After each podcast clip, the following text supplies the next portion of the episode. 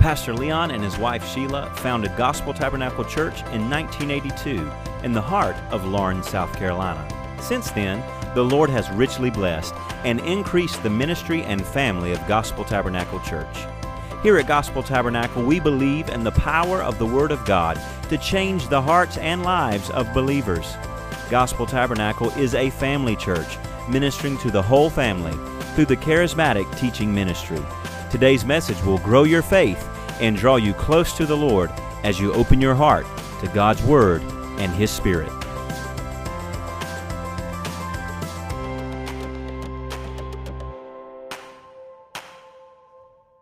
Well, glory, amen. Good to see you. How many are absolutely happy with your life? Are you? How many's enjoying your life that you have that God's given you? Isn't it great? It's it's amazing how wonderful things that God does for you and and does with you in your life. It's just like you just go, as the Bible says, from glory to glory, and you keep increasing in the things of God, and God blesses you in every single way. No matter what's going on outside in the world out there, it doesn't matter. God takes care of us, and He's always with us. He never leaves us. He never forsakes us. It's great to live with Him. It's great to walk with Him and talk to Him, to have Him to be your very best friend in life. Not another, but the Lord Jesus Christ, your very best friend. He is a good friend. He is a friend that sits close in the brother, the Bible tells us, and He'll always be with you. How many love Jesus? Say, I love Him. I love Him. Let me hear you a little bit louder. Say, I love Jesus. I love Jesus. That wasn't, one more time. I love Jesus. Jesus. Amen. Amen. Bless the Lord. Bless the Lord. God is good to us. Oh, my, my, my, my. Thank you, Father. Thank you for your anointing and your spirit. We're going to get into the Word of God today in just a few minutes, but before we do, let's make our confession as we go before the Lord. Everybody say, this is my Bible. I am what it says I am. I have what it says I have. And I can do what it says I can do. Today I'll be taught the Word of God. I boldly confess, my mind is alert, my heart is receptive, I'll never be the same. I'm about to receive the indestructible, the incorruptible, the ever-living seed, the Word of God, and I'll never be the same, never, never, never, in Jesus' name, hallelujah. Amen. That sounds good. That sounds good. Let's get into the Word this morning uh, just for a few minutes. I'm going to share a little bit more than I talked about with you last week. I sort of want to real quickly bring us up to speed. Remember, go there if you're not there. Ecclesiastes chapter three and verse one. Make sure you turn in your Bible. Follow me along this morning as we do, uh, or in your tablet, wherever you're at. Uh, just get there. Ecclesiastes chapter three verse one. If I say anything that's not in the Word of God, forget it. Never think about it again. If I say anything contrary to the Word of God, forget that too.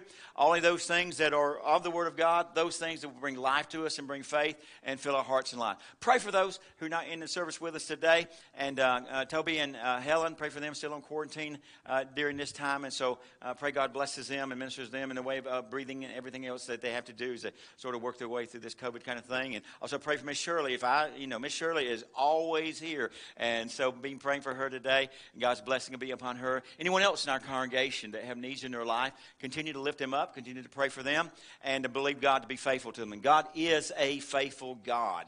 He's a very faithful God. I've never seen the righteous forsaken or a seed out begging for bread. And so what a good God we serve. All right.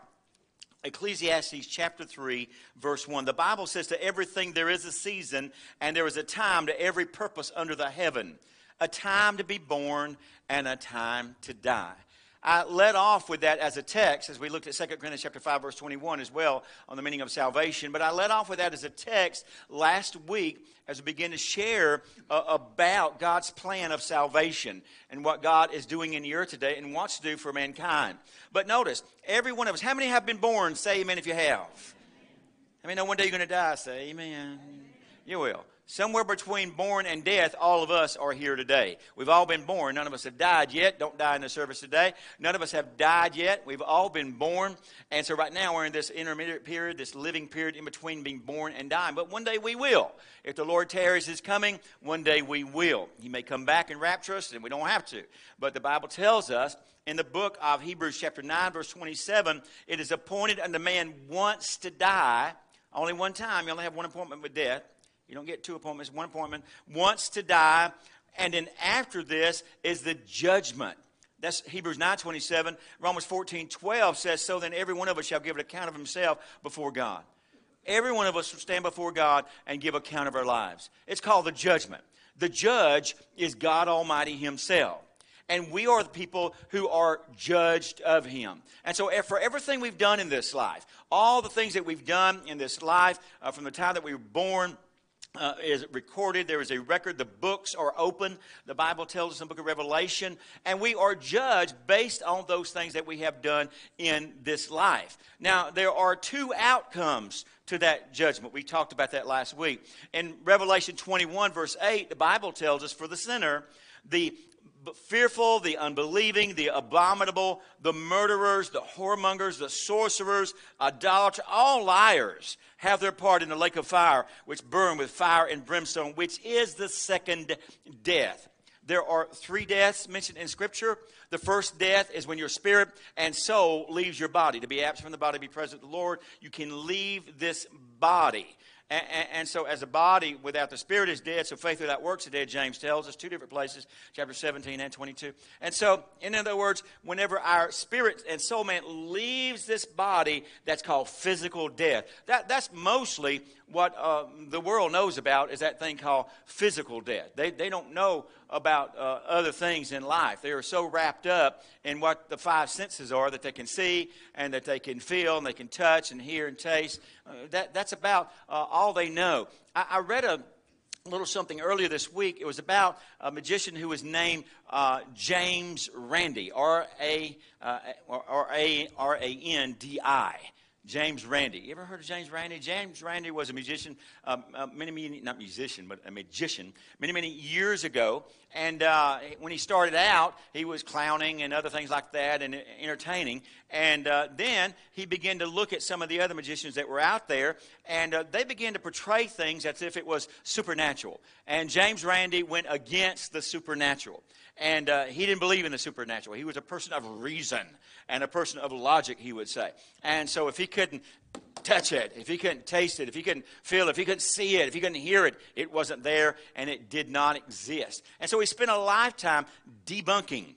Debunking everyone that would come out and say, I'm using E S P to move this object, or I'm using some senses of my, my body to do it, or I have this magical incantation that does it. Anything supernatural that a magician would come out, he would try to debunk the magicians. He tried to do that with everything. And he spent a lifetime of saying, there is only the sense revelation. There's only what we see by the five senses. That's it. There's nothing else no more. You do not have a spirit or soul in your body. You don't have anything that I can't see, touch, taste, feel, those things. That's that's it. And, and he lived his life that way for a long time. And then, imagine this, about twenty years before he died, uh, and, and, he, and he died just a few years ago, about twenty years before he died, he came out gay and said that actually the man, James Randi, who has now come out gay, that he is not the man that all you think he is. And what he did was basically this. He believed the lie of the devil. And after spending his whole life trying to debunk that, that he couldn't see, taste, feel, all that, he succumbed to the lie of the devil, because everything you looked at, James Randi said he was a man. But in that one area of his life, he left his five senses and went the way of the enemy and went the way of the devil and began to believe the lie.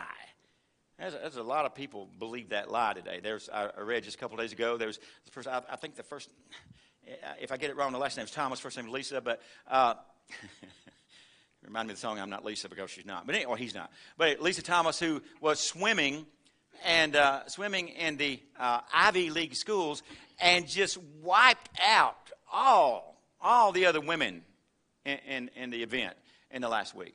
I mean, wiped them out to the point that in finishing the swim, got to the end of the pool, stopped and stood there and looked around waiting on the rest of the people to catch up. Now, the thing is, is, is Lisa is not Lisa at all. Lisa Thomas is a man. And the crazy people in charge of the sporting events said the man could compete against the woman, where the man has this upper body muscular strength that, that most women do not have. And yet, they went to that arena and saw that and allowed him to compete as... Let, let me tell you something. The world is all messed up. The world has absolutely gone crazy. I say it in South Carolina, the world has just gone bat crazy. I mean, they are just nuts out there. And so you can, you've got to have a standard of belief that we will live, we will die according to what Scripture says, not what the world says. Because the world doesn't have a clue on what is going on. Whether it's someone who lived their life trying to debunk anything that wasn't of, of flesh, yet succumbed to the devil's lie in the latter part of their life, or someone saying there's something that they obviously are not. You can't trust this world. You can't allow the world to dictate to you what your eternal destiny is going to be. You are too valuable, you are too important to listen to the lies, because you get this thing wrong and you've messed up for all eternity. Don't get your soul's destiny wrong. And the Bible clearly tells us in Revelation twenty-one verse eight that these folks do not make it into heaven. They're confined, sent to hell. Hell's later cast into the lake of fire for all eternity. And so there is another group, though. And the Bible tells us this, that as I mentioned, when we are absent from the body, we are present with the Lord if we are children of God. Well, we don't go to that place called hell. We go to that place where God is, and we live, win, rule, and reign with Him forever and ever and ever. A lot goes into that, but that's a nutshell what takes place. Jesus taught us this. Listen to what Jesus said. In John three thirty-six, He said, "He that believes on the Son has everlasting life." The person who is right now, it's, it's an active verb, the person who is right now believing on God, he has everlasting life. But he that believes not shall not see life, but the wrath of God. Jesus taught us there are two sides of this thing. I know it's very popular today to turn on the television, and I enjoy positive messages. I listen to a lot of them. I really do. I listen to a lot of motivation. I listen to a lot of positive ministry. I love it. I live on. I care for. I do. But it's not the whole story. There is this other side to the equation. There's this other place. There's this other part of the gospel. And Jesus preached both parts. Believe on the Son, you have everlasting life. If you don't believe on the Son, the wrath of God is against you. The anger of Almighty God is against you. Was it Jonathan Edwards that shook this nation many years ago when he preached about sinners in the hands of an angry God? Imagine that. How many, how many C D series or downloads would somebody uh, do today? How many books would that sell? Sinners in the hands of an angry God today. Well, you know what? There's just as many sinners in the hands of an angry God today as there were back in the eighties when Jonathan Edwards preached about that. Because God is not happy about the sins of America or the sins of any of the people in America. Somebody say amen. Amen. He's not. Not pleased with it. And it's not that he's just not pleased with it. He's going to deal with it one day. His wrath. His wrath comes on him. In Jesus' name. All right. In John five twenty-nine, Jesus said it like this. He said, "They shall come forth that have done good unto the resurrection of life." The do-gooders, resurrection of life. That have done evil, the do-evilers, they come to the resurrection of damnation. So there are two, two directions we're headed for. Life or damnation. Look at Titus chapter two. We didn't cover this last week. I want to bring it up to speed right here. Titus chapter two, verse eleven. Okay? Titus chapter two and verse eleven. "So then, if I'm going to live, I am, and I'm going to die, and I will, if Christ doesn't come back. And if after that death I'm going to be judged, and I will, by God Almighty, not by some television news network or uh, some latest philosopher or debater of the day, but by God Almighty Himself, I will be judged. And based on how I'm judged, if I'm found to be sinner or if I'm found to be righteous, based on that judgment, that determines where I spend eternity, either in heaven or in hell." I want to go to heaven. Somebody say amen. Amen. I don't want to go to the other place.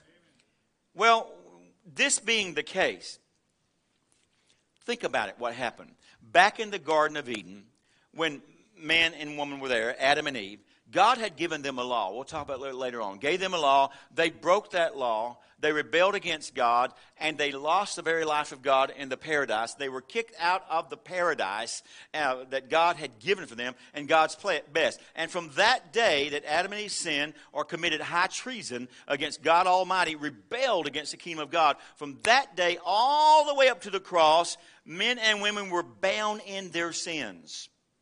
They were under the authority and the power of the devil. The world was under the scope and, and the authority that the devil has in the earth, and he would lead them the way you want them to go. Most of them would go, not all, some rejected, but most of them would follow the ways of the enemy, and they begin following the devil, going the direction that he is going. That started. God loved us so much that he said, I don't want man and woman to go to hell. I don't want them to spend an eternal destiny, lost without God, worlds without end, continually never stopping, never ceasing, in torments of fire. I don't want that. But if they keep following the devil, that's where they're going. That's what's going to take place. That's what's going to happen for them. And so what God does is he comes across with a plan, the plan of salvation. Here's how we're going to get man out of that awful future that he is headed for. Look what the Bible says in the book of uh, Titus chapter two, verse eleven.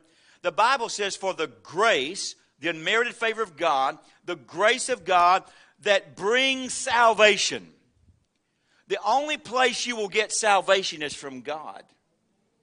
The devil won't deliver you from the hell that he's going to and wants to take you to. He may lie to you and say that he will.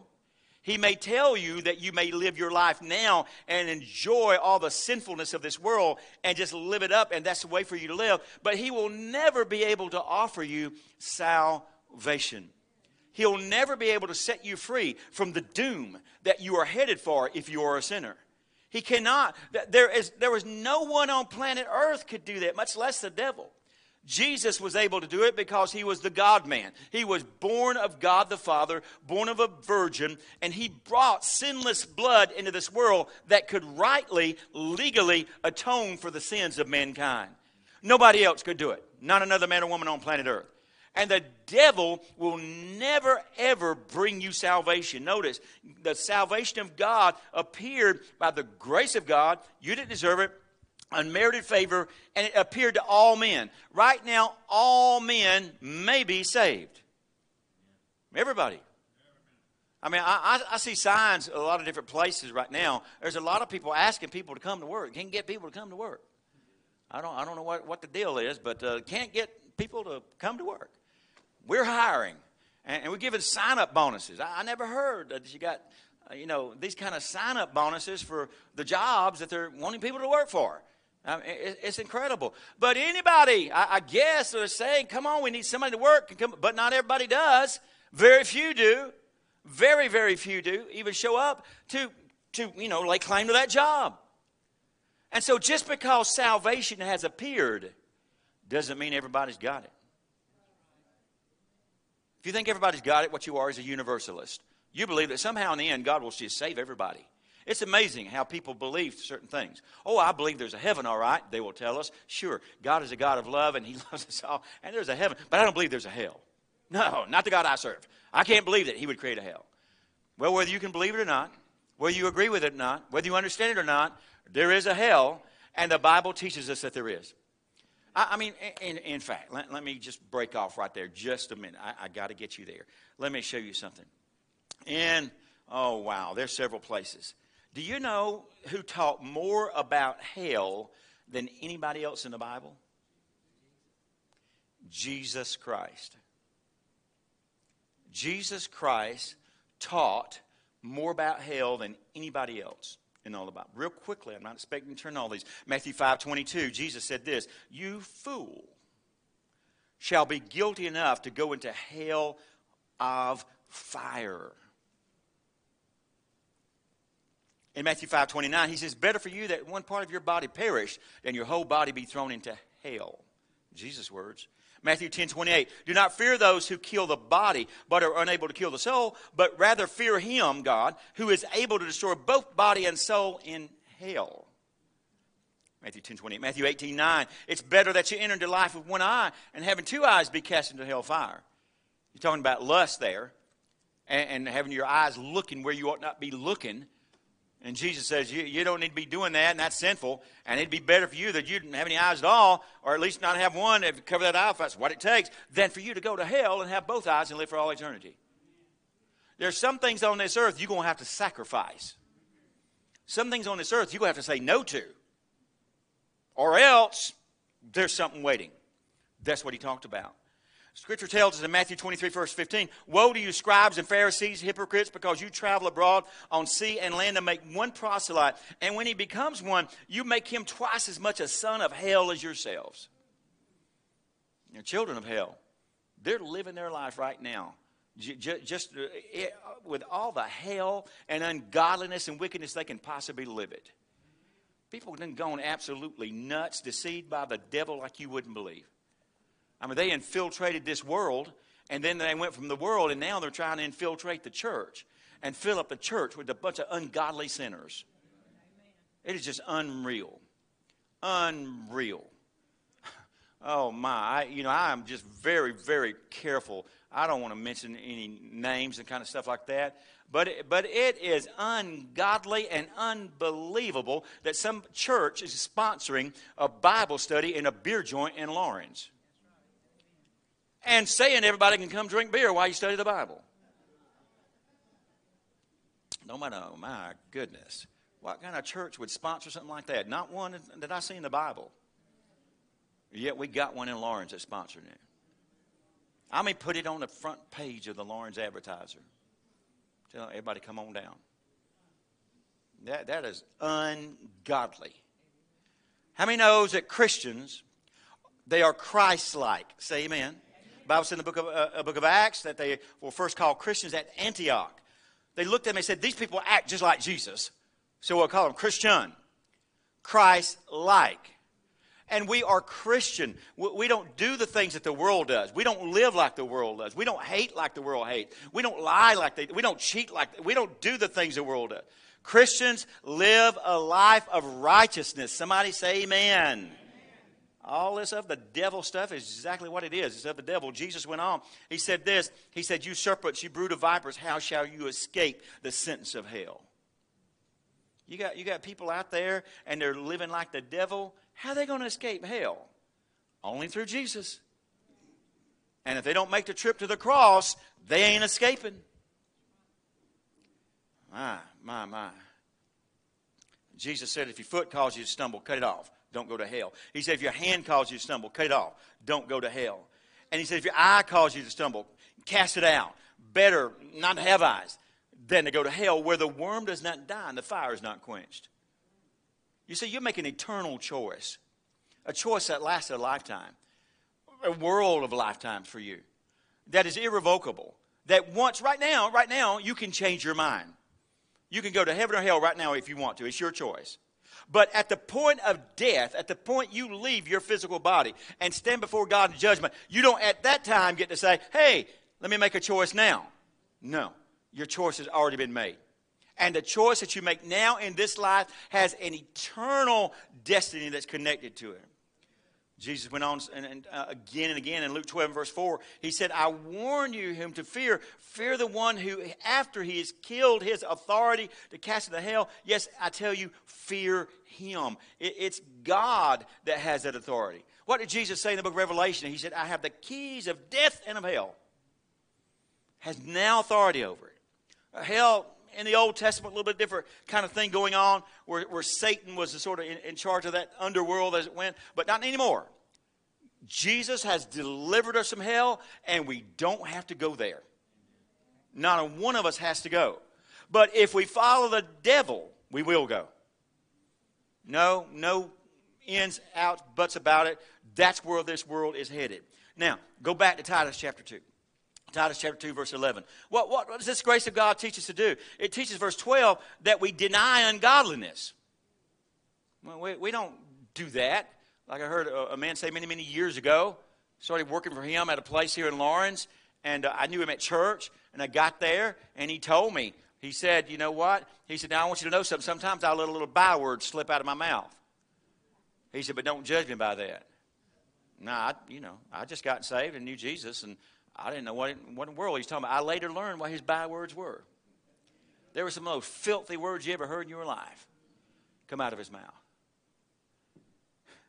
Well, the Bible teaches we deny ungodliness. Well, we, we don't talk like that. Christians don't have a mouth that is rotten. And a ma- when people say things like this, oh, well, I guess I shouldn't say this in mixed company. If you shouldn't say it in mixed, uh, mixed company, you shouldn't say it in any company.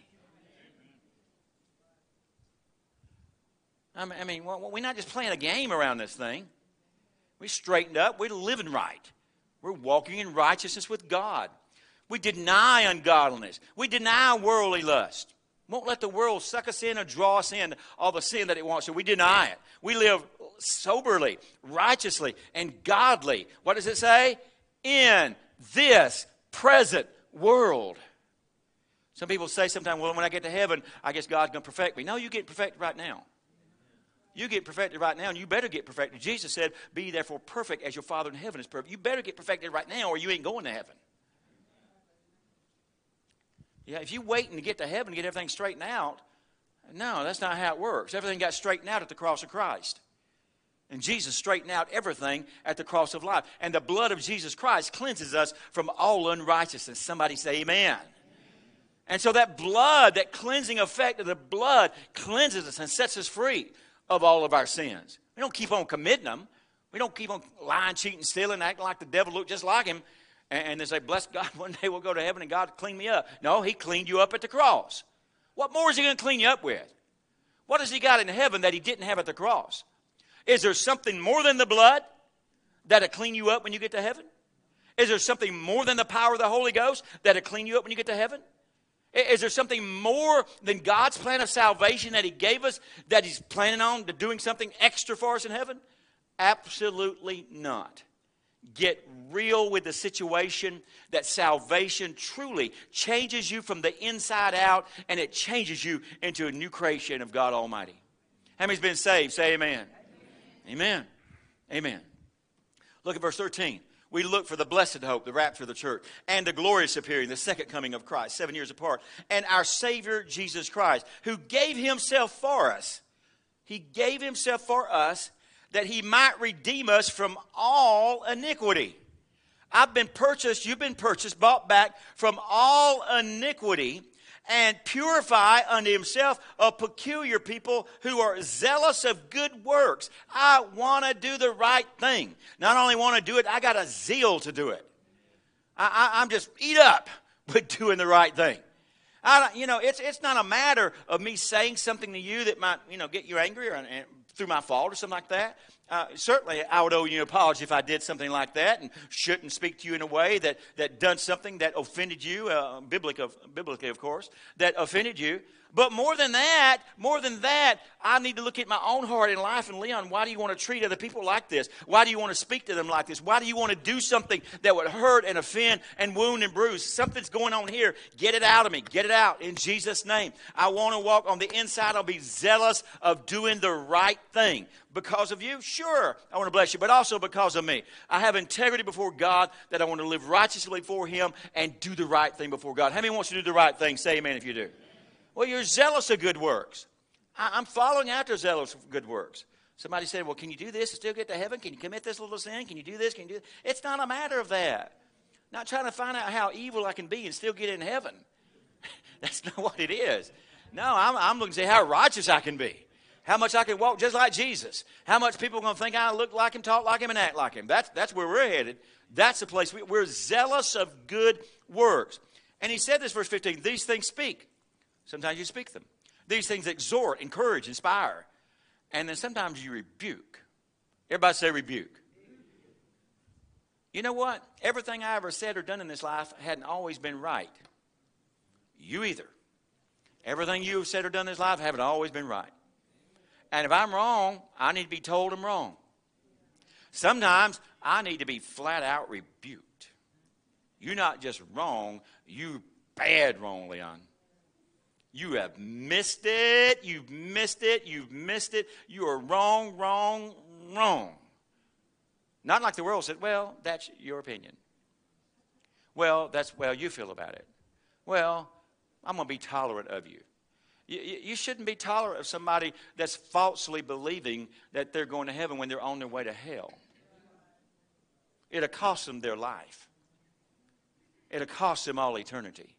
You have to tell the truth about the gospel of the Lord Jesus Christ. Amen? Amen. Got to tell the truth. All right. Now, look with me. Luke chapter nineteen. When Jesus came to this earth, he was all about salvation. That's what he did. Luke chapter nineteen and verse ten. He come, and that was his mission. That was his goal. I understand that in the church, there are a lot of directions and things we can do in the church that will bless us and uh, or needed uh, for the people of God. Uh, for, for example, I, I mean, you know, I, I think we ought to have good families, and husbands and wives need to know how to treat each other and how to raise their children. And so, you know, there needs to be some, some family teaching and ministry from the Word of God uh, about how to treat your spouse and how to love one another and uh, that kind of thing. Fam absolutely.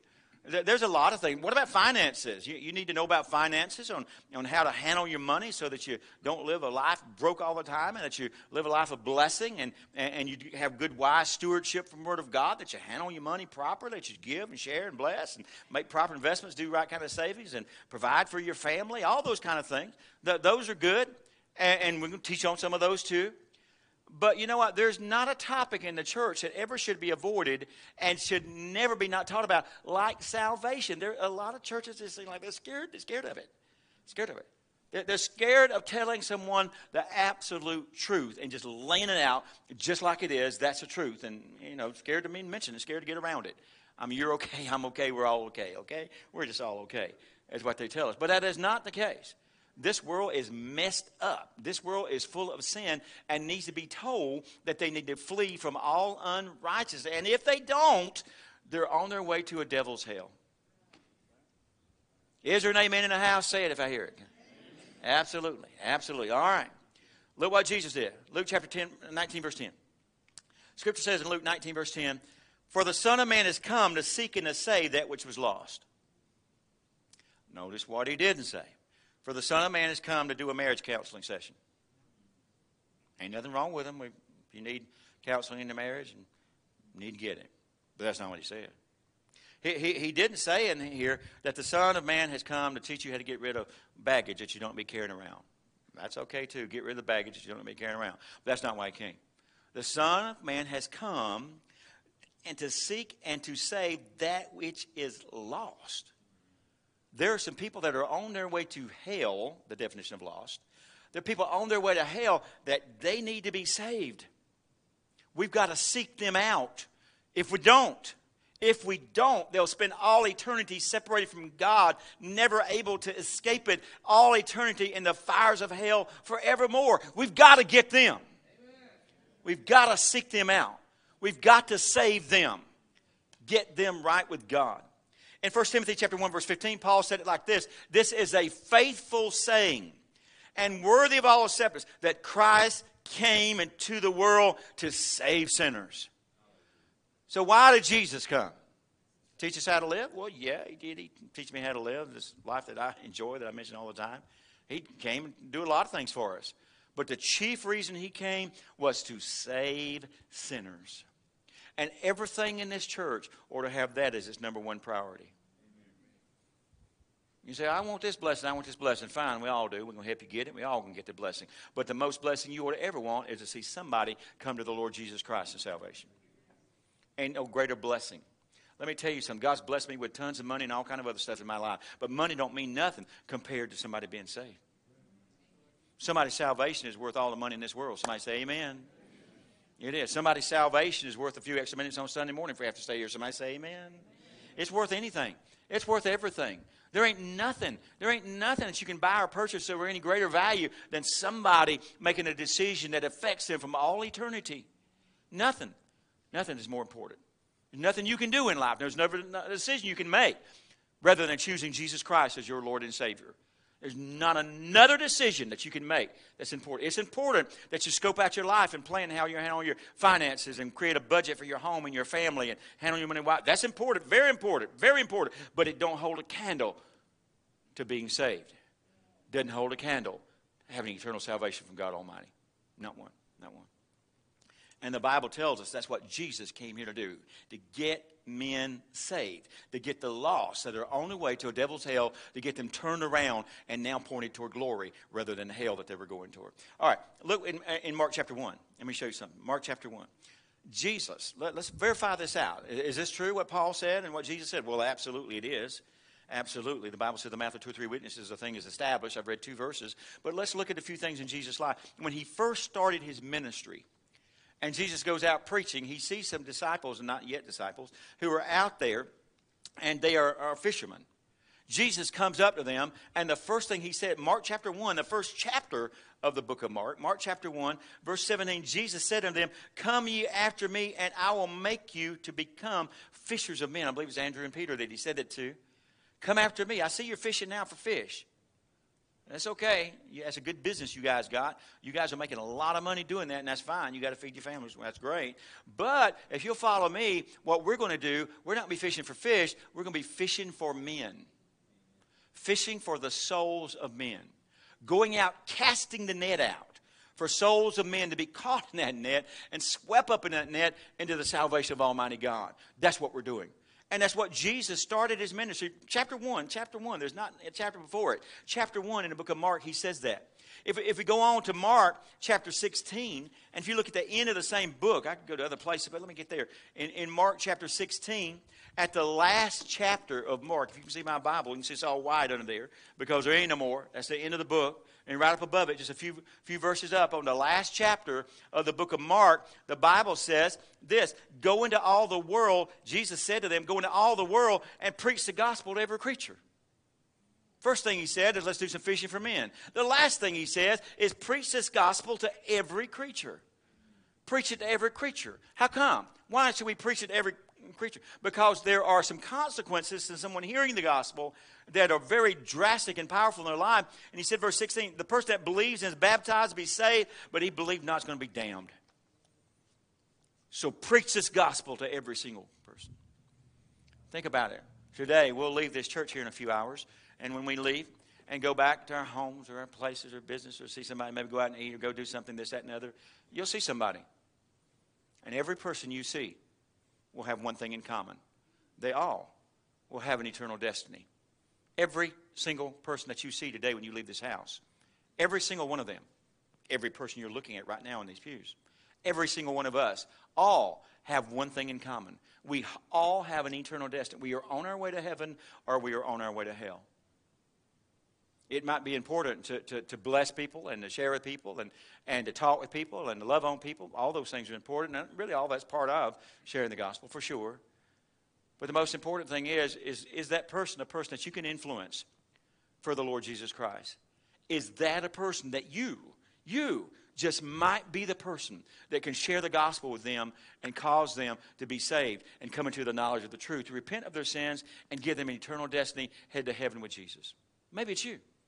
Maybe it's your voice. Maybe it's your mannerism. Maybe it's the way you live your life. Maybe it's your testimony that's going to change someone. And, and if not, if, if not, out of all the other things that you might want to do in life, remember Mary and Martha? When Jesus talked about one of you very careful about making food, one of you talking about worship. And, you know, there's a more important part here. Yeah, we want to eat, and that's good too, but there's a more important part. And so there's a lot of things you and I do in life, but are we avoiding or not remembering or not focusing on that most important thing? Is that person right with God? Does that person know Jesus? Because when I leave them right now, I don't know. When I leave them right now and I don't see them anymore, I don't know what, what will happen to them. I don't know if it's going to be their last day on earth or last five minutes on earth. I don't know that when I just pass them in, in a vehicle or, or maybe and they're there and they're gone five minutes later that they're gone in eternity. I don't know. I don't know that that is ever going to be the case. Remember the, the young girl, what was she, about sixteen years of age, that, that came here on a Sunday morning, and, and she was saved that Sunday morning. She came down to the altar, and she prayed the sinner's prayer, and she gave her heart and life to Jesus Christ. It was just a few days later, about four days later, that she was killed in an automobile accident. She'd never received Jesus before in her life. That was her first experience with God, and she received him as Lord and Savior, and four days later, she's in eternity. She didn't know that that day. I didn't know it. None of you knew it. None of us said anything about it. No one knew about that. But she made a critical last day of her life decision that changed her destiny. And there are people in our world right now. That's the questions we need to be talking about. I know it's easy to talk about politics and curse this. I'm, I'm not talking about cuss words, but curse this and bless this and air politics and all this kind of stuff going on. It's so easy to do that. It's easy to talk about the, you know, the Super Bowl or, you know, how many innings they played at the Super Bowl and how many runs they got. Uh, but anyway, it, it's easy to talk about all that kind of stuff and get into different kind of things that are going on like that. But you know what? The most important thing is that person right with God. Are they going to make it to heaven? Is heaven going to be their eternal destiny? There ain't no question more important than that one. There's nothing you can do in life that's going to advance the kingdom of God any more than recognize that you're that person that needs to be talking with them. Jesus, he said, I'll make you fishers of men. In the book of Mark, we see right here, he said, preach the gospel to every creature. What if they don't believe it? It doesn't matter. They're a creature. They're a creature. Most people don't believe things until they heard it, you know, a few times. And you keep on talking to them. And you keep on teaching them. And you figure, I, I've heard people look at me just bald-faced, right, right in eyeball to eyeball, and say this, I don't believe a word of that. I don't believe that. I don't believe it. That's just absolutely nuts. And then rather than backing down on what they said they didn't believe, I said, well, look at here, and look at here, and look at here. And see that same person who had such boldness to say they didn't believe, to see them turn and change and to become a believer. Don't, don't give up. Don't quit. Just because the devil offers you a little resistance, don't back up. He's the one that's going to back up, not the body of Christ. It's the devil that's going down, not you and not me. Somebody say amen. Amen. Absolutely. Absolutely. He's the, he's the one that's a loser. We're not the losers. All right, look with me in John chapter twenty and verse twenty-one. Let me show you what Jesus said. Here's what he said about it. In this ministry that he's got, in John twenty and twenty-one, then said Jesus to them again, peace be unto you, as my Father has sent me, even so send I you. You and me have the same mission that Jesus has. Jesus said he came to seek and save sinners that are lost. Jesus said that he was fishers of men. Jesus said, preach the gospel. You say, oh, he was just talking to the twelve. No, he's talking to you. The Bible tells us, Jesus said to them again, peace I leave with you, my Father, as he has sent me, even so send I you. You are sent to do the same thing Jesus does. The Bible says in the book of John, chapter fourteen, verses twelve, thirteen, and fourteen, and he talks in those particular verses on the name of Jesus, that the works that I do shall he do also, because I'm going to the Father, and greater works than these shall you do. We are to do the works of the Lord Jesus Christ. We are workers of God. You know why? You're in this church, and, and all of us have different responsibilities in different parts in, our, in the kingdom of God or that God wants us to do. But every one of us are called to be a soul winner. Every one of us are called to reach out and tell people about Jesus. Not one of us should go through our lives thinking that that's somebody else's job. Well, we pay the pastor to do that. No, you don't. You don't pay the pastor. No. Well, we pay somebody else. No, no, no, no, no. You can't pay somebody else to do what God has required of you. And me, all of us together. We're all in this thing together. Notice what happened in John twenty, verse twenty-one. The Father sent me, even so I send you. Look how it plays out. Then he breathed on them and said, receive the Holy Ghost. Receive the Holy Ghost. For what you're about to do, you need the Holy Ghost. Go out. And the same thing that God's called me to do, I've called you to do the same thing. Go out and do it just like Jesus. Now, breathe on them and receive the Holy Ghost. Well, the Bible tells us in the book of Matthew, chapter four, that Jesus himself was baptized with the Holy Spirit in the river Jordan with John. The Bible tells us. The Bible says in Acts chapter ten, verse thirty-eight, how that God anointed Jesus of Nazareth with the Holy Ghost and power, who went about doing good, for God was with him. And so this power that's on Jesus, Jesus says, you get that power on you. You go ahead and receive, receive. Everybody say, I receive. I receive. He said, receive the Holy Ghost. Now then, what, what, what for? Why do we need to receive the Holy Ghost? To dance on the piano and shout and run down the aisles? We might do that a time or two. That's really not the Holy Ghost. That's just our reaction. But, you know, not all of that. What does it say? Acts chapter one, verse eight, but you shall receive power after that the Holy Ghost has come upon you, and you shall be, somebody say it. What was it? Witnesses. Witnesses. The Holy Ghost empowers you to witness. And, and so when, when we leave this church in a little bit and you're going out and about, you're going to see different people, why not? Why not say, Father God, I'm, I'm about to see people who have an eternal destiny.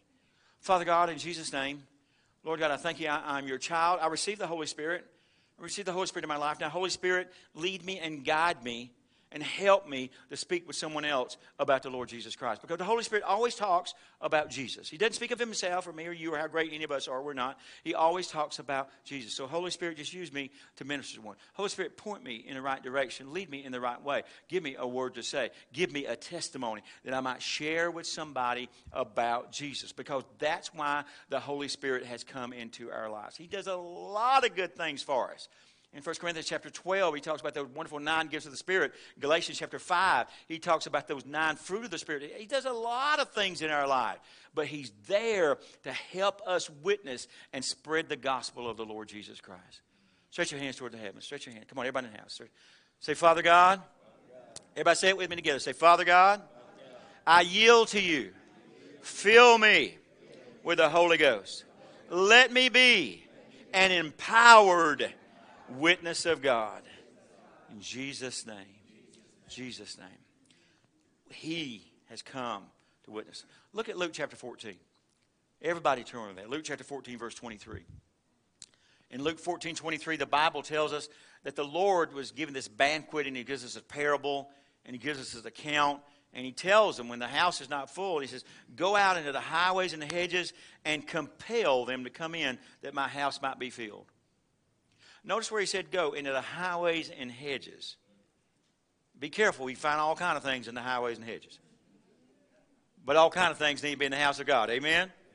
Absolutely. Somebody said, am I welcome at church? Absolutely. Everybody's welcome at church. But you don't know what kind of sinner I am. It don't matter. You're welcome. All sinners are welcome at the church. Somebody say, amen. All sinners are welcome. Say, have you ever told a sinner had to leave? One time. When was that? What was happening? Well, this was a, a, a sinner man. This was many years ago. And it came to our knowledge uh, that this particular man was uh, uh, trying to make advances toward young men in the church. And they told about it. And we confronted him and told him, you need to get right with God. You need to get saved. But other than that, you need to get out if you're not going to get saved. Because I'm not going to have you here trying to hit on our young men in our church. Somebody say amen. Amen. But all sinners are welcome that want to come and want to repent and want to receive Jesus or just want to listen until they do. All sinners are welcome. Everybody say amen. Amen. Absolutely. Everybody's welcome. They're, they are all welcome. Now notice it, compel them to come in. Compel comes from that Greek word, means necessity. Tell them how necessary it is. You, you just got to get in church. You, you have just, I had a great testimony just a few weeks ago. I, I was uh, at, the, at the barbershop, and this guy came in. I hadn't seen him in a long time. I had went to school with him, and then right after uh, going to school with him, some several years later, Uh, me and a friend of mine, uh, Johnny, Johnny Langston, we were together at that time and uh, doing some work. And uh, we were doing something, and we met him, and we witnessed to him. And dare I say, we witnessed to him and badgered him and beat him and did everything we could to about an hour and a half, really. Just wouldn't let him go. But he never, he never asked the Lord into his heart during that day. But, but, when I saw him at the barbershop just a few weeks ago, he had accepted Jesus as his Lord and Savior. See, we were just one of the sowers. We were just one of the planters into his life. Somebody else could have planted and sowed too, and that's wonderful. But you don't know what effect your witness will have on somebody. Maybe today, maybe tomorrow, maybe the next day. If the Lord tarries, maybe next year. But you and I, it's our obligation to sow into their life and compel them. Listen, you have just got to get right with God. Uh, in October of nineteen seventy-five, when I was born again on a Sunday morning in my home, in my house on that Sunday morning. I'd been going to church all of my life, but I had never been saved. And I was twenty years of age. And when I, for the last couple of weeks prior to that time, I've been listening to a certain minister, and what he's saying really convicted my heart and convicted my life. And that morning, when I woke up in my bedroom, all I can say is God's presence was in the room, and all I could do was say, God, I'm sorry. I've been the biggest fool in the world for not following you and not serving you. If I if I get everything in the world I want, if I become the greatest you know magician uh, ever, if I travel in all kind of rock bands, if I am the greatest accountant and whatever, Deloitte, Haskins and Sales, what, if, if I'm the greatest accountant ever been, all these kind of things, won't it matter if I die and go into all eternity and be in hell for the rest of my life? None of that will matter. And so, Lord God, I've been the biggest fool of all of my life. Jesus, I'm sorry for my sins. Come to my life and forgive me my sins. That's what I said on that Sunday morning. The next thing I did, the next thing I did, when I looked over and I saw my girlfriend Sheila, I saw my wife, wife, wife, wife. saw my wife sitting by me, right next, close to me. I said, I can't go without her. Now, I'm going. But so she's going to have to make the change because I'm not, not going. I woke her up and led her to the Lord to receive Jesus Christ right there, both of us on our knees beside of our bed at that time. Both twenty years of age at that time when that took place. I, I, I told her, I said, you got to get saved. I can't go without you. I'm not going to leave you here. I'm not letting you go to hell, me go to heaven. That can't happen. You've got to get right with God. You've got to. It's a necessity that you do. And we both came to God. Some of us need to have that kind of attitude in our life about people that we know and our relatives and our friends. Listen, you just got to get saved. I don't want you going to hell. I don't want you spending all eternity. I don't want you to be lost from God forever and have no way out. You've got to receive Jesus. We need to have that urgency in our heart and our life where we compel people to come in. I mean, you know, hey, I'm supposed to be here or there. That can wait. I'm talking to you. I'm talking to you. Uh, you you've got to get right with God. Have a necessity about it that there's nothing more important than that, so that someone doesn't die lost without God, and you and I would have had the opportunity to bring them to Jesus. What a sad, what a sad occasion that would be in our life if you had an opportunity. In fact, the Bible speaks to it. My, it's all over. In, in, in the book of Ezekiel, chapter three, and also chapter eighteen, he said, chapter three, verse eighteen, when I said unto the wicked, thou shalt surely die, and thou warnest him not to flee from his sins or his wicked ways, then his blood, he, he'll die lost in his sins, but his blood will I require at your hands. And what a sad thing. What a terribly sad thing in our life to have an opportunity to witness to someone and miss that opportunity, and meanwhile they go off into eternity without God. Now, they're responsible for their own sin. They're responsible for their own choices. But you and I are also responsible. And I don't want to stand before God with blood on my hands. I want to, I want to stand before God and say, well done, thou good and faithful servant. Am I perfect? Am I always made it right? No, I'm not. You're not either. No, no. But I want to do my best from the very heart of hearts that I have to please God and do things that are right before Him, and, and help people not to make hell their home, but to make heaven their home. Let me read you one last thing, and we're going to close in this passage. Look at Second Corinthians chapter five. Second Corinthians chapter five. Here's what we got. Here's what we are. Second Corinthians chapter five, verse seventeen. Therefore, if any man be in Christ, he is a new creature. How many have been born again today? Say amen if you have. Amen. Then you are a new creature. What happened to you? Old things passed away. The things you used to want to do, the way you used to want to live, the life that you used to cherish, it all passed away. It all passed away. What happened? All things become new. The good thing about all these things that became new is all things are of God. All the new things that came in my life are of God. The old things that were in my life were of the devil. The new things are of God. Who hath reconciled us to himself? Does anybody besides me recognize, or, I'm sorry, reconcile your bank statement every month? Wow. Nope, nope. A few of us do. Okay. I always do it. I reconcile it as soon as I see it pop up on online, and they mail it to me. And uh, then they mail it to me. They ask me all the time, do you want to see this thing online? I say, you going to give me a discount? They say, no. I said, no, keep mailing it then. Whenever you make it profitable, I'll quit letting you mail it. But until then, keep on mailing it if that's what you're going to do. But I reconcile it. What does that mean? It's you bring the bank balance in line with your balance. And I'll get our checking account, and then we got two or three that's tied into one, the way I do things. And, and we got their checking account, and I'll balance it up with the check. Sometimes it'll, it'll be a little bit off here, a little bit off there, and I'll be looking that maybe I don't have a deposit in there, or they don't have a deposit, or they don't have a check, or I don't have a check, or something's outstanding that wasn't marked outstanding. And I, and I got to reconcile. I got to make them be the same thing. After it's over with, they both have the exact same balance. We reconcile it. Well, when we look right here, the Scripture tells us uh, here that all things are of God, who hath reconciled us to himself. God's made us one with him. We are reconciled unto God. God got rid of all of my sin. He was made him to be sin, who knew no sin, that I might be made the righteousness of God in him. Now I'm the righteousness of God in Christ. I've been reconciled to him. My sins have been made to let me go. They, they are gone. They are past. I'm not still struggling with sin. The sin question was cured through the blood of the Lord Jesus Christ, who cleansed me from all unrighteousness. I've been reconciled unto God, or reconciled the world unto himself, not imputing their trespasses unto them, and committed unto us the word of reconciliation. We all have been committed a word of reconciliation. You have it. I have it. All of us have it. We have a word of reconciliation. Now, now notice what it says. When he goes on down, when he says it, now then, or, or verse nineteen.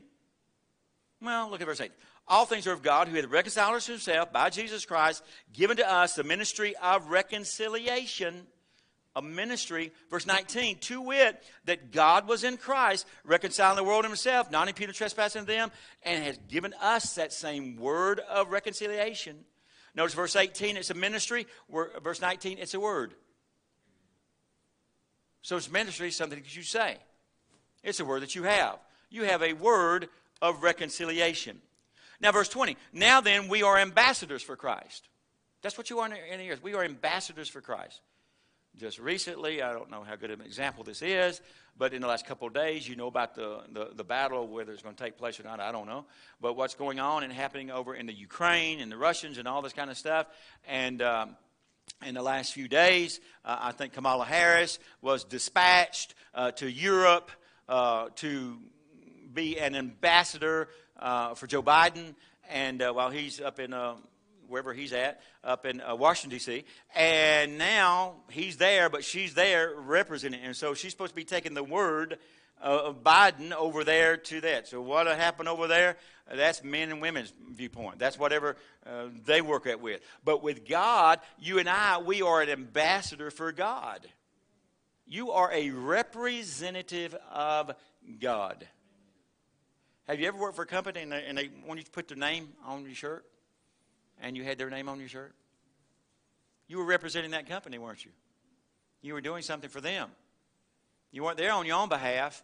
You were representing them. And right now, you're down here on the planet Earth, and you're really not here on your own behalf. You're here representing God. You are an ambassador. Everybody say, I am an ambassador. Notice, I am an ambassador for Christ. Look how powerful it is. As though God did beseech you by us. It's just as if God is using us and calling you. I'm the one calling you, but it's God doing it through me. He's doing it through you when he calls this world to reconciliation. Notice, we pray you in Christ's stead. In Christ's stead. In other words, understand this. It's like you and I are, are Jesus in the earth. I know I'm not Jesus. I understand he's the Son of God, okay? But at the same time, you and me are Christ. We are Christ in this earth. All this world is ever going to see is what you and I show it. And if we show forth the devil, that's what they see. But if we show forth Jesus, then they see Christ in this earth. And that's who we are called. Notice what we're doing. Be reconciled to God. World, get right with God.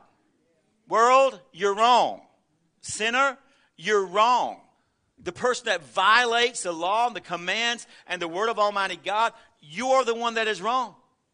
You had better get reconciled to God, because if you don't, you will follow Satan where he is going, to devil's hell, and you will be going there too. Matthew chapter twelve, is it verse forty, that tells us that, that hell was made for the devil and his angels. Hell wasn't made for people. The Bible tells us that hell hath enlarged itself. Why has it enlarged itself? To take in those people that want to follow the devil to get there. Because its first design wasn't for people. It was designed for the devil himself. And so we're telling people, be reconciled to God. You've got to stop your sinning. Quit your evil ways. Walk away from the things of this world. Lay down your life on the altar of the Lord Jesus Christ. Give him your everything. Give him your all. Commit your life unto him and live and trust in the Lord Jesus Christ from now on to the rest of your life. That's what you need to do in your life. Not continue to follow the ways of this world. Because if you do, you're going to end up where the devil's going. And he's on his way to hell. I don't want anybody going to hell. How about you? Nobody. I want everybody going to heaven. The question really becomes this. What are we willing to do about it? It's one thing not to want it. It's, it's another thing to say, oh, yeah, we agree with this, and then we agree with that. It's another thing to do that. But the next most important thing is to take action about it. I knew a long time about Dave Ramsey's seven baby steps. I knew them a long time. I knew what he taught about debt for a long time. I was an accountant. I understood debt. I knew what he talked about it. But it took me a while till I finally believed it and acted on it. And when I acted on it, he took me from being in debt. He took me from being in debt to having bukus of money. And he, he took me to that place only after I acted on it. I knew it. The principle was there all the time. But it didn't change till I acted on it. Same way it's true. If we know people need Jesus, If we really believe there is a hell, heaven to gain and a hell to shun, as the old timers used to say, if we really believe that, then do something about it. Everybody say, he, a little bit louder now, come on. He is talking to me, to me. I'm talking to you, I'm talking to me. Every single one of us are ambassadors for Christ. Every one of us are a witness for the Lord Jesus Christ. Stand up with me this morning. Let's go before the Lord in prayer in Jesus' name. Almighty God, mighty God, mighty God, we give you praise, we give you glory. Hallelujah, hallelujah, hallelujah. God is a good God. God is a mighty God. We love you, Almighty God. We worship you. We honor you, Almighty God. Blessed be the name of the Lord. Every head bowed, every eye closed. Lord God, in Jesus' name, we come before you here reverently today, Lord God, seeking you with all of our heart, soul, mind, and body. We thank you, Father God, that you fill the earth, you fill this house, you fill each one of us that will allow you to be in our lives. Lord God, if there's anyone in this house today that has not received you as Lord of their life, or has either received you but sort of walked away or playing around with you, Lord God, and not made a faithful commitment to you, I pray that you touch and stir the heart of every individual in this house, Lord, in the name of Jesus Christ. In Jesus' name. Every head bowing, every eye closed. Anybody here today you don't know Jesus and you want to know him today? Anybody here today, you want me to pray with you? If you've known the Lord and you walked away and you want to come back to him, you want to commit your life to the Lord, whatever whatever it is that's going on in your spiritual life today, if things aren't right between you and God, then don't leave this place. Don't leave this place without making things right. And we can do that through the power of prayer and believing God to touch your heart and life. Anybody here today, wave your hand at me, say, Pastor, I want you to pray for me. Anywhere in the congregation, anywhere in the congregation today, come on. Jesus' name. If that's you, that's you. Just lift up your hand in Jesus' name. All right, here's what I want you to do. I want you to pray this prayer with me. Everybody lift up your hand in the whole congregation. Come on, come on. Everybody lift up your hand. Everybody lift it up. Lift it up before God. Pray this prayer with me. Say, Dear Father, I come to you in Jesus' name. I thank you for my heart and my condition of my heart. I have accepted you as my Lord and Savior. Right now, I bow my knee unto you, Lord Jesus. You are the Lord of my life. But, Father God, there are many in my world and my surroundings that do not know you as Lord and Savior. Lord God, I receive the burden of the Lord Jesus Christ for their souls. I receive my responsibility and my part to go after them and to be a fisher of men. And so, Father, I thank you. Right now, I receive the Holy Ghost into my life that empowers me to witness. And in Jesus' name, say that I expect, I believe, to win someone to the Lord Jesus in these next few days. In the name of Jesus, I'm a willing vessel, I'm ready, I'm a worker for the Lord, and I will see results. In the name of Jesus. Say this, say, devil, I come against you in the name of Jesus. You can't have my loved ones. You can't have my friends. You can't have those I work with. You can't have those that I see in my everyday life that the Lord calls me to witness unto. So in Jesus' name, devil, you are bound. Holy Ghost, you are free to use me to reconcile people to God. In the name of Jesus, say this, say, I am a soul winner. Say it again, say, I am a soul winner. Say, I, I lead people to Jesus. Say, I am making a difference in the kingdom of God. In the name of Jesus, shout hallelujah, hallelujah, hallelujah. Thank you for listening to this faith-filled message. Please connect with us at our website, gospel tabernacle church dot com, so we can continue to be a part of your faith walk. And if you're listening today and you've never made Jesus Lord of your life, now is the time to do that. Now, today is the day of salvation. Pray this prayer with me. Dear Father, I believe you sent your only begotten Son, Jesus Christ, to die for my sins on the cross, and you have raised him from the dead that I might be alive in him. Jesus, I confess you are Lord of my life. In Jesus' name, amen. If you prayed that prayer, welcome. You're now in the family of God. You're a child of God. Connect with us. Let us know if you prayed that prayer. We want to be right there alongside you as you walk out this journey of faith in Christ. God bless you.